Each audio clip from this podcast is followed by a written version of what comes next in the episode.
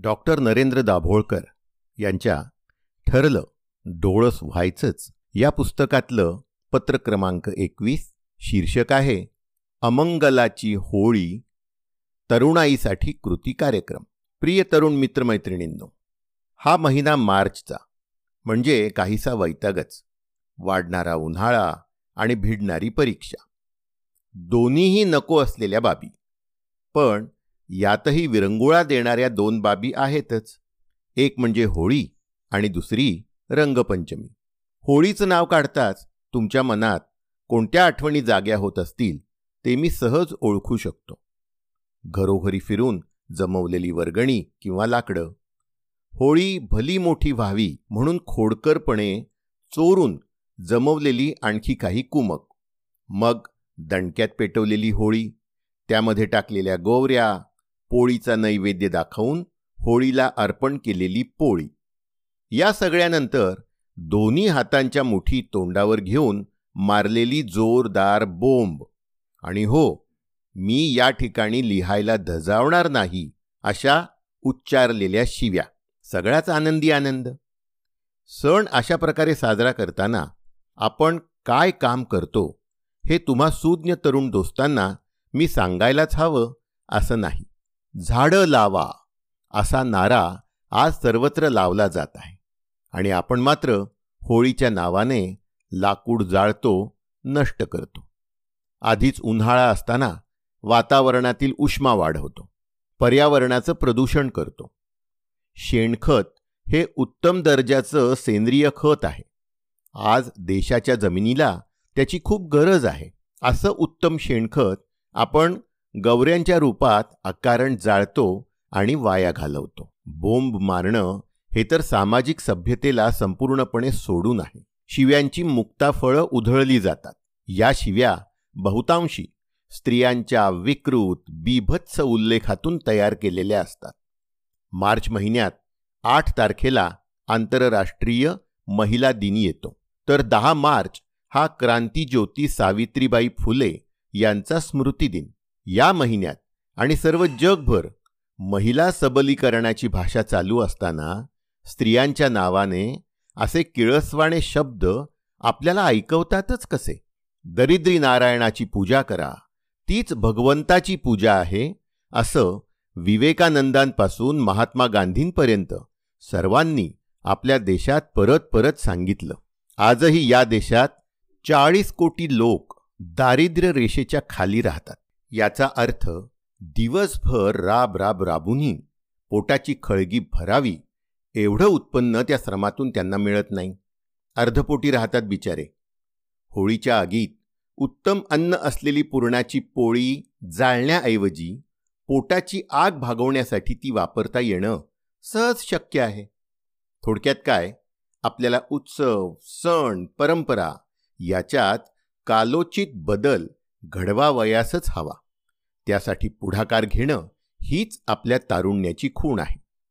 यासाठी होळीच्या निमित्ताने देखील कितीतरी गोष्टी करता येतील. गेली काही वर्ष अंधश्रद्धा निर्मूलन समिती महाराष्ट्रात हे करतच आहे. परंतु तुम्ही सर्व तरुण मित्रांनी मनावर घेतलं तर बघता बघता हा कारवा कुठल्या कुठे जाऊ शकेल?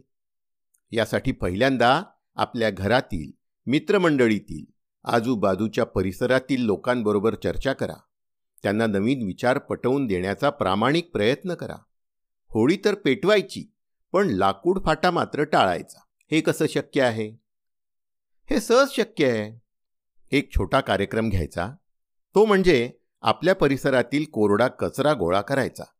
साने गुरुजी अथवा सेनापती बापट या महाराष्ट्रातील विभूतींना स्मरून झाडूचं लालित्य सिद्ध करण्यासाठी हातात खराटा घ्यायचा आणि आपल्या शक्तीनुसार वेळेनुसार संख्येनुसार आजूबाजूचा परिसर झाडून लख करतानाच कोरड्या कचऱ्याचा ढीगही उभा करायचा. पण फक्त त्याचीच होळी नाही करायची. या ढिगा शेजारीच एक पुतळा उभा करायचा.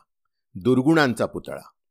त्याच्या विविध भागांना हिंसा भ्रष्टाचार आळस व्यसनाधीनता ही नावं द्यायची. स्वतःला आणि समाजाला सतावणाऱ्या दुर्गुणांच्या या पुतळ्याची होळी करून टाकायची. घोषणा तर द्यायच्याच पण शिव्यांचा उच्चार न करता महिलांच्या सन्मानाचा जयघोष करायचा. एवढं सगळं करून समाधान नाहीच वाटलं आणि बोंब मारावीशी वाटलीच तर रेशनवर पुरेसं धान्य मिळत नाही नळाला पाणी येत नाही प्रामाणिकपणे कष्ट करायची तयारी असूनही आणि शिक्षण प्रशिक्षण घेऊनही रोजगार मिळत नाही. वीज बिल आवाजवी येतं अशा अन्यायांविरुद्ध आणि अनागोंदींविरुद्ध बोंब ठोकायची. होळी सार्वजनिक असो किंवा घरगुती. उत्तम खत असलेलं शेण गोवऱ्यांच्या रूपाने अजिबात जाळायचं नाही.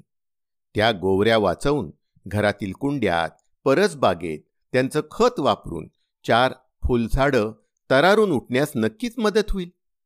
आता अशी होळी साजरी करताना होळीत घालण्यासाठी चोरून काही आणायचं नाही. कुणाच्याही मालमत्तेचं नुकसान करायचं नाही. आणि आपल्या गल्लीबोळातले डांबरी रस्ते होळीने खराब होणार नाहीत हे पाहायचं. हे वेगळं सांगायला नकोच. शेवटचा सगळ्यात महत्त्वाचा मुद्दा राहिला पुरणपोळीचा. होळीमध्ये एकही पुरणाची पोळी पडणार नाही याची काळजी घ्यायची.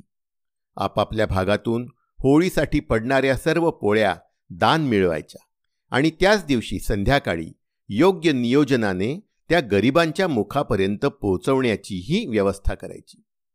कोणत्याही परिस्थितीत पोळ्या वाया जाणार नाहीत आणि पोळ्या शिळ्या करून मग वाटायची वेळ येणार नाही याची काळजी घ्यायची. तरुण मित्रांनो होळीला आजपासून बरोबर दहा दिवस आहेत. त्यामुळे माझ्या या सर्व विनंतीबाबत वाचा विचार करा संवाद करा प्रसार करा आणि आचार करा.